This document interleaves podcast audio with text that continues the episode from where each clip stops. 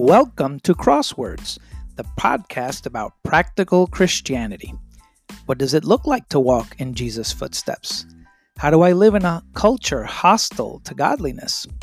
These are questions that we'll answer on each podcast as we get our heart and mind on Jesus. All scriptures quoted are from the New International Version. You can follow me on Twitter at kingdom underscore saint. Walk with the Lord today and be a blessing. Good afternoon, brothers, sisters, visitors, all of us who are online, all of those viewing online, welcome to another first day of the week. It's a pleasure to be here with you and to share with you this message from the Word of God as we continue to look into the life of Christ. We are looking at some events that occurred after Jesus' birth, and we will continue to do a character study of some of the people in these events. And by studying their character, we will also be learning about the evidence given that Jesus is the Messiah that was to come. Their message is more important than the reputation that some of these characters had. We're going to first be looking at the announcement of the birth of Jesus proclaimed to the shepherds in Luke chapter 2, verse 8 through 20. So you might want to get your Bibles and turn to Luke chapter 2, verses 8 through 20. I'm going to be reading from God's Word translation. It says, Shepherds were in the fields near Bethlehem. They were taking turns watching their flock during the night. An angel from the Lord suddenly appeared to them. The glory of the Lord filled the area with light, and they were terrified. The angel said to them, Don't be afraid. I have good news for you, a message that will fill everyone with joy. Today, your Savior, Christ the Lord, was born in David's city. This is how you will recognize him. You will find an infant wrapped in strips of cloth and lying in a manger. Suddenly, a large army of angels appeared with the angel. They were praising God by saying, Glory to God in the highest heaven, and on earth, peace to those who have his good will. The angels left them and went back to heaven. The shepherds said to each other, Let's go to Bethlehem and see what the Lord has told us about. They went quickly and found Mary and Joseph with the baby who was lying in a manger. When they saw the child, they repeated what they had been told about him. Everyone who heard the shepherd's story was amazed. And Mary treasured all these things in her heart and always thought about them. As the shepherds returned to their flock, they glorified and praised God for everything they had seen and heard. Everything happened the way the angel told them. So here we have this account of the announcement of Jesus' birth. It was a tremendous announcement. Nothing like that had been announced, or, or nothing had been announced in such a way as this had been announced. So let's look at some of these details that we're told here about this proclamation to the shepherds. They were in the field at night. That's where the shepherds were. So it was highly unlikely that it was late December or winter, since by the first rains of the season, the shepherds would not have been in the fields with the flocks. This puts Jesus' birth in the early to mid fall. Notice also that Jesus was born at night as God led the Israels to freedom at night in Egypt. So the Savior came to us at the darkest hour to brighten the rest of our days. Notice also how when the angels appear, they, they flooded the area with light. It was pitch black, but the angels brightened the whole area. Notice also how they didn't make an announcement in the city in Bethlehem or, or to any other official, to any other important person. It was an exclusive and powerful announcement to the humblest of citizens. The good news was proclaimed, and as the angel said, it was a good news that would fill everyone with joy. The Savior, Christ, the Lord, the Messiah, the deliverer, the chosen one, the King, the Lord, the Master. He was to be born. And where would we find such a grandiose person not in a palace, not even in a nice house. He would be lying in a manger, in a stable, on a horse trough, wrapped in strips of cloth, the epitome of humility. He was not born in a nice, clean, sanitized place. He was not born among important people, but he was born in squalor, among animals, even without proper clothing. But the angelic chorus would conclude the announcement. All of a sudden, a lot of angels appeared next to the angel who was announcing, and they were shouting what we now sing during Christmas Glory to God in the highest. Gloria in excelsis Deo. Glory to God in the highest. What was the shepherd's reaction? Oh, they did not delay. they kind of left the flocks there and they went quickly. They recognized the importance of this message. They were repeating this news to everyone they heard, everyone they met on their way to look for this Savior. They were telling of this great news they had just heard. They were the first evangelists. They glorified and praised God, and everybody was filled with joy. And then they returned to their flocks. So, this is the first time this is announced. And then let's look at what happens next. Uh, we will continue reading in Luke chapter 2, verse 21 through 39, when Jesus is presented at the temple. It says, Eight days after his birth, the child was circumcised and named Jesus. This was the name the angel had given him before his mother became pregnant. After the days required by Moses' teachings to make a mother clean had passed, Joseph and Mary went to Jerusalem. They took Jesus to present him to the Lord. They did exactly what was written in the Lord's teachings. Every firstborn boy is to be set apart as holy to the Lord. They also offered a sacrifice as required by the Lord's teachings a pair of mourning doves or two young pigeons. A man named Simeon was in Jerusalem. He lived an honorable and devout life. He was waiting for the one who would comfort Israel. The Holy Spirit was with Simeon and had told him that he wouldn't die until he had seen the Messiah, whom the Lord would send. Moved by the Spirit, Simeon went into the temple courtyard Mary and Joseph were bringing the child Jesus into the courtyard at the same time. They brought him so that they could do for him what Moses' teachings required. Then Simeon took the child in his arms and praised God by saying, Now, Lord, you are allowing your servant to leave in peace as you promised. My eyes have seen your salvation, which you prepared for all people to see. He is a light that will reveal salvation to the nations and bring glory to your people Israel. Jesus' father and mother were amazed at what was said about him.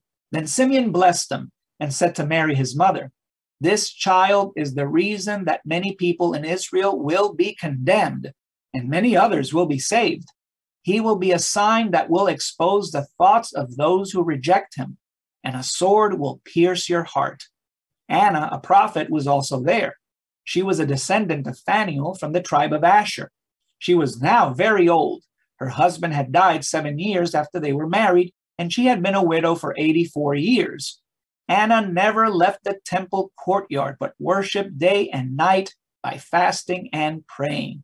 At that moment, she came up to Mary and Joseph and began to thank God. She spoke about Jesus to all who were waiting for the return for Jerusalem to be set free. So here we have this uh, the boy Jesus now being presented at the temple. Uh, sorry, let me read one more verse here, verse 39. After doing everything the Lord's teachings required, Joseph and Mary returned to their hometown of Nazareth in Galilee. So notice, let's notice a few things here in this reading when Jesus is presented at the temple. He was just eight days old. Uh, Notice how the birth of Jesus did not bring an end to Old Testament law and regulation. His parents fulfilled all of Moses' teachings, all of the teachings that were required of them in the Old Testament.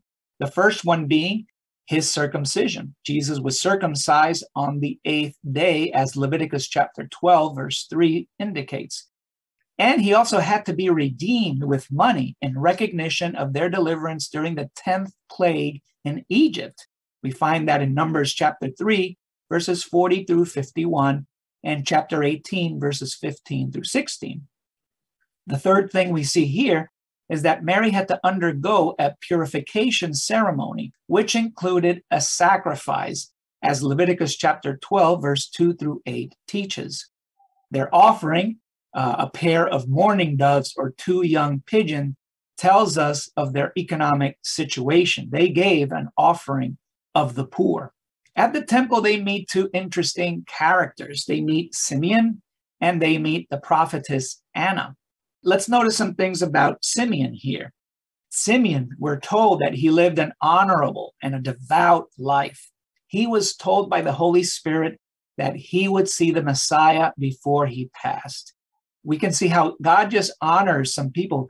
Simeon, we, we don't know that he had any kind of important job or, or anything that would stand out other than he was an honorable and a devout person. Yet God made a promise to him. God indulged him by letting him see the Messiah before he would pass. The Spirit leads him to the temple just at the same time Mary and Joseph were there with Jesus. He was so overjoyed that he took Jesus into his arms. Imagine you uh, being Mary or jo- Joseph with your newborn there at the temple, and all of a sudden this man comes and takes your child from you. I don't know about you, but I would be freaking out a little bit.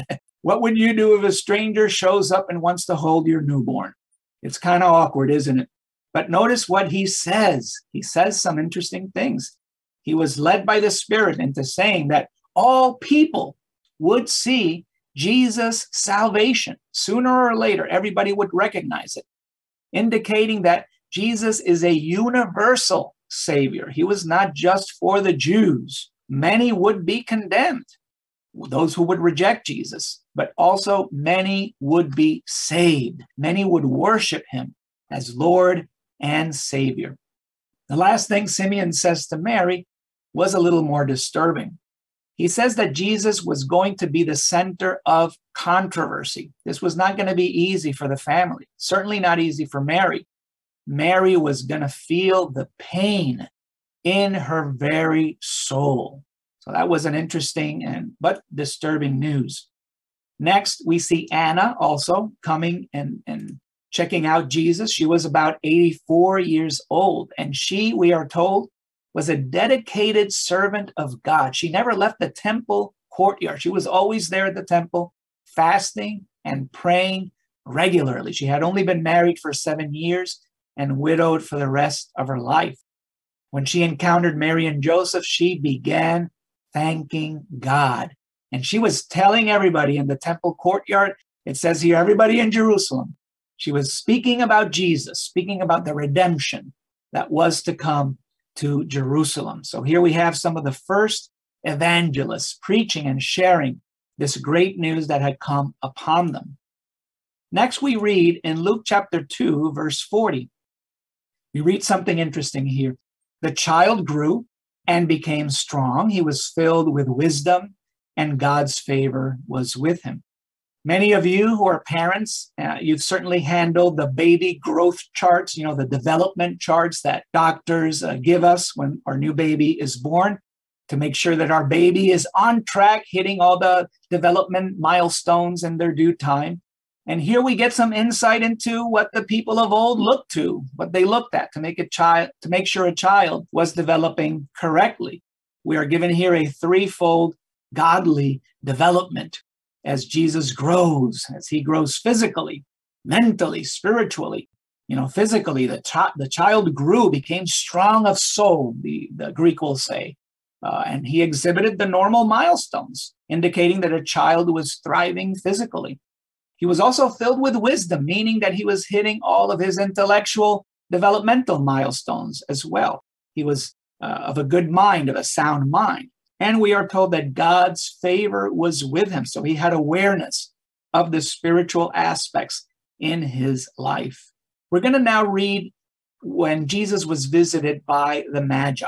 We're going to read about this in Matthew chapter 2, verse 1 through 12. So if you please turn with me to Matthew chapter 2.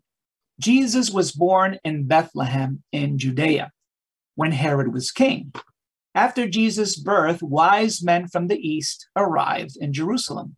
They asked, Where is the one who was born to be king of the Jews? We saw his star rising, and we have come to worship him. When King Herod and all Jerusalem heard about this, they became disturbed. He called together all the chief priests and scribes and tried to find out from them where the Messiah was supposed to be born.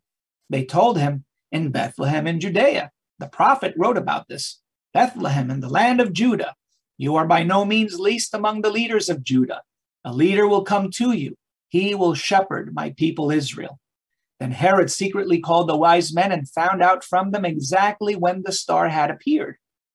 As he sent them to Bethlehem, he said, Go and search carefully for the child. When you have found him, report to me so that I may go and worship him too. After they had heard about the king, they started out.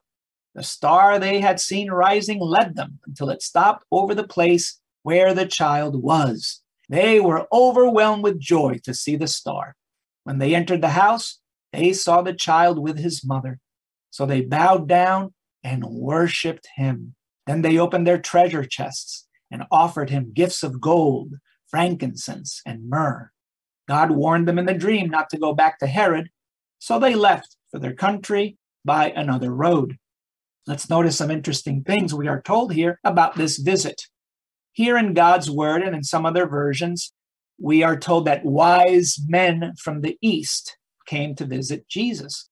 The actual word in the Greek for translated as wise men is magi, short for magicians, really uh, oriental scientists or sorcerers, not the same meaning as we would give today to magicians. it's actually the name given by the Babylonians, by the Chaldeans, and the Medes and the Persians to the wise men, the teachers, the priests, the physicians, the astrologers, the seers, the interpreters of dreams, the soothsayers of the time, according to Thayer's Greek lexicon. These persons, the Magi, uh, were philosophers, they were free, they were priests, they were astronomers, and they lived chiefly in Persia and Arabia. They were the learned men of the Eastern nations. They were devoted to astronomy, to religion, to medicine. They were held in high esteem by the Persian court, and they were admitted as counselors to the king, and, they followed the camps in war to give advice.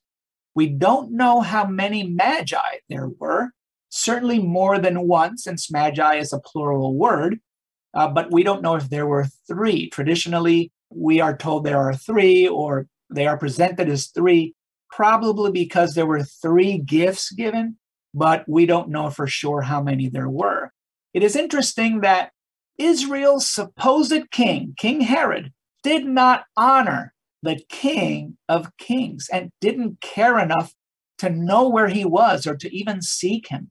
Wise and learned men from the East showed the passion and perseverance that would be needed to become a servant of the King of Kings. They were following a star. They were the only ones who followed that star that led them to Jesus. We don't hear of anyone else who saw the star and actually followed the star. God was willing to put this awesome sign in heaven just for them. Anyone who wants to find Jesus can find him. They just need to be willing they just need to show the desire that these wise men showed. Notice that when they come to Jerusalem, they ask the king, King Herod, where the king of kings was. They would figure Herod would know. I mean, this is his king, the king of the Jews. But Herod, as other people in Jerusalem were, they were disturbed. They were like, What? What king? I'm the only king here. So they go and consult the chief priest and the scribes. Now, rightly so, the chief priest and the scribes, where do they turn to? They turn to the scriptures. Question is, well, why didn't they turn to God?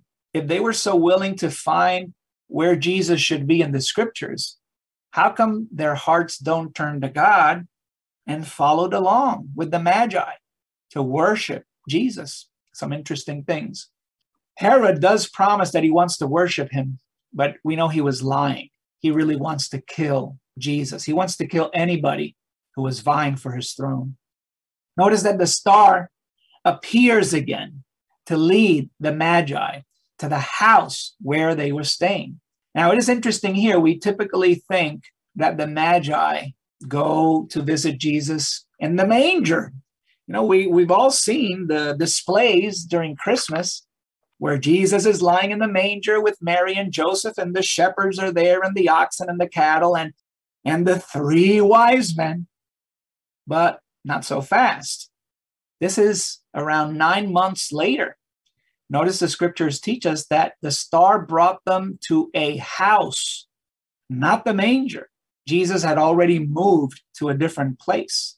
Uh, this could have been up to six weeks after Jesus was born, after they came from the dedication in the temple. And notice that when the Magi get there, they were there to worship Jesus. They were not there to worship Mary or Joseph.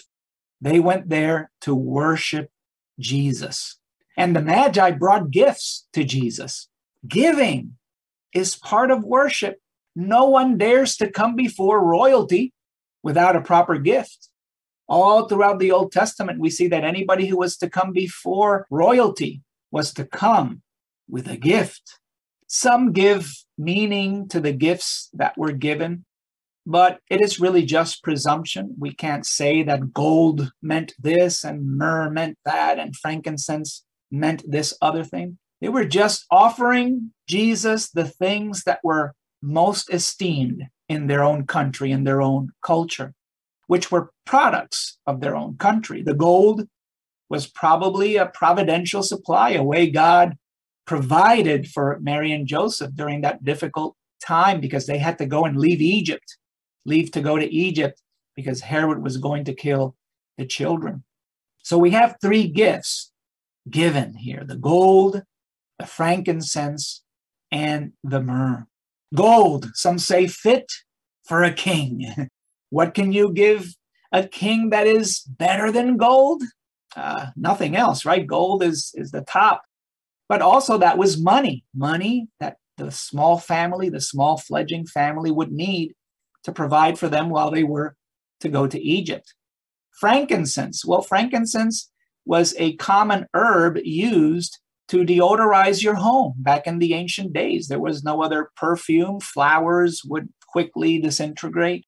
So they burned incense to deodorize the home. And frankincense, for those of you who know, is also a very purifying smoke. It actually doesn't just deodorize, but it actually sanitizes the air and everything that's on it. And also, frankincense was what priests used to present acceptable offerings to God. There was frankincense always mixed into other herbs and spices in the holy smoke that was continually burning in the Holy of Holies. Myrrh was an herb that the ancients used to aid in healing, also in suffering and in sickness. Myrrh was also used to embalm the dead. Maybe it's something that speaks to Jesus' humanity, that although he was the King of Kings, the God Most High, he would also need healing because he was in a frail form. After they give their gifts, the Magi leave without connecting back to Herod because God had warned them don't go back to Herod. So, what can we learn from this, from these Magi?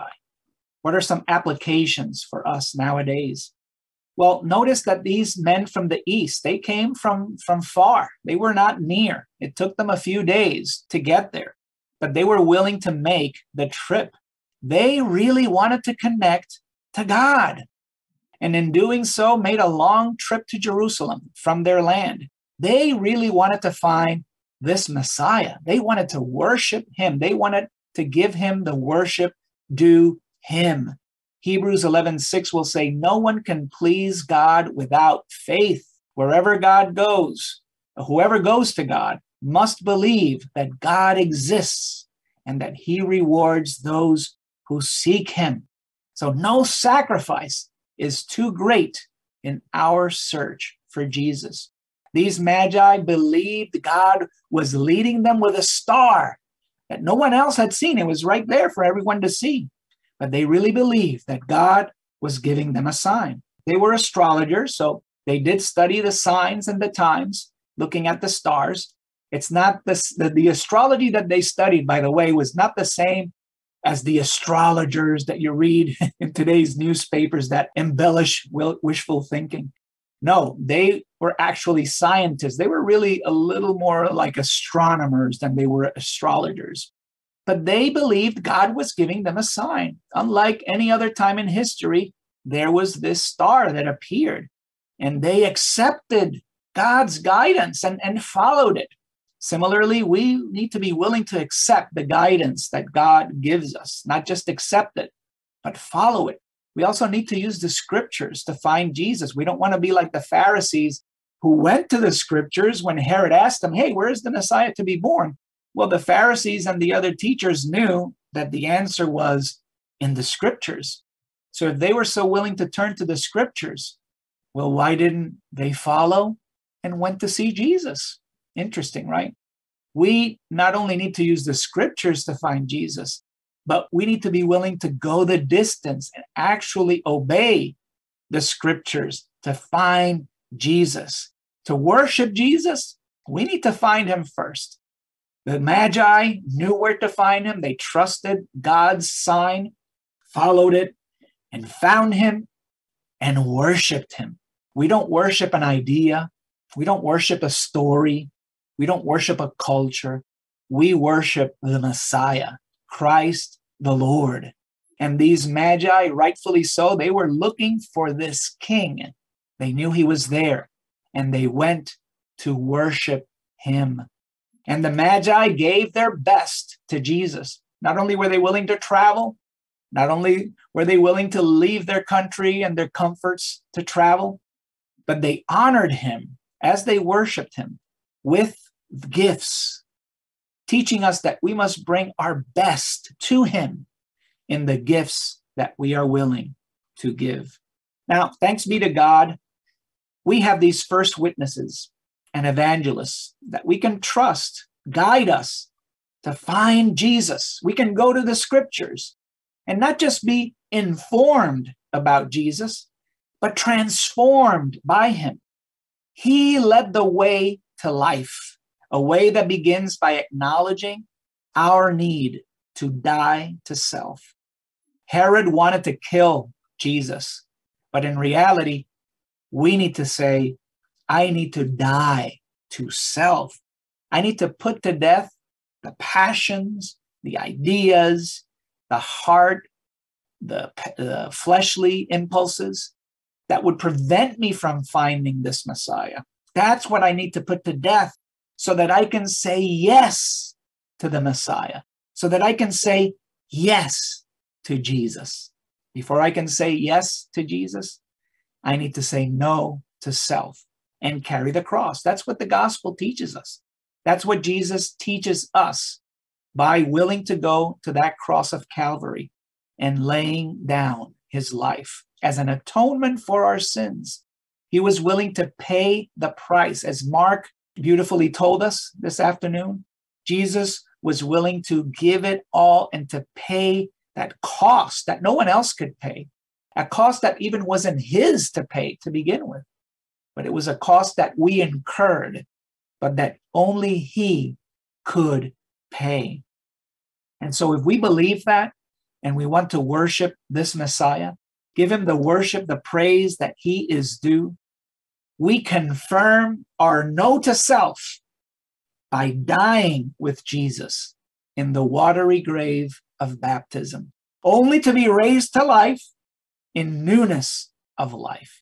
This is the first step in living that new life. This is the first step in worshiping Jesus in being a servant of God, in joining these evangelists in proclaiming the good news.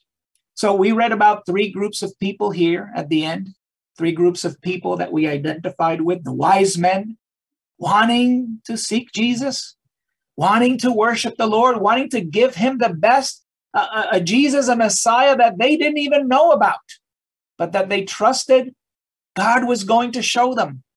We also read about Herod. Herod wanted to kill the Lord, he wanted to get rid of God's saving grace, not knowing what he would do. And we have the Jewish leaders confused, devoted to God's teachings for sure, believing in God in some way, but not believing him enough to go seek him out and to worship him as the Magi did. Which one are you? Which one hits you? Most of us will say that we're definitely not like Herod, but we may act like the Jewish leaders at times. Many of us can identify with the Magi. Some of us has, have traveled far distances to seek Jesus and continuously do so. And we want to give him the best, to worship him, to serve him, not just our lives, but all that we have in recognition that all that we have is from God anyway. Thursday, this past Thursday, Puerto Ricans and many others in Latin America celebrated the Epiphany, or what we natively called Dia de Reyes, the Day of Kings, a celebration that we celebrate even bigger than Christmas back in my country. And it is a celebration of these magi in coming to worship Jesus, coming and recognizing that he is the King of Kings and the Lord of Lords. For us, the gift giving that occurs during Christmas doesn't come from a jolly old man in a red suit, uh, but it comes from this act of giving and recognizing Jesus as the Messiah. That's why we give, for the same reason the Magi give. May those of us who celebrate or remember it be wise enough to follow their example as we serve and worship Jesus for the rest of our lives. Let us continue to seek the Lord and to give him our best in this new year. God bless you.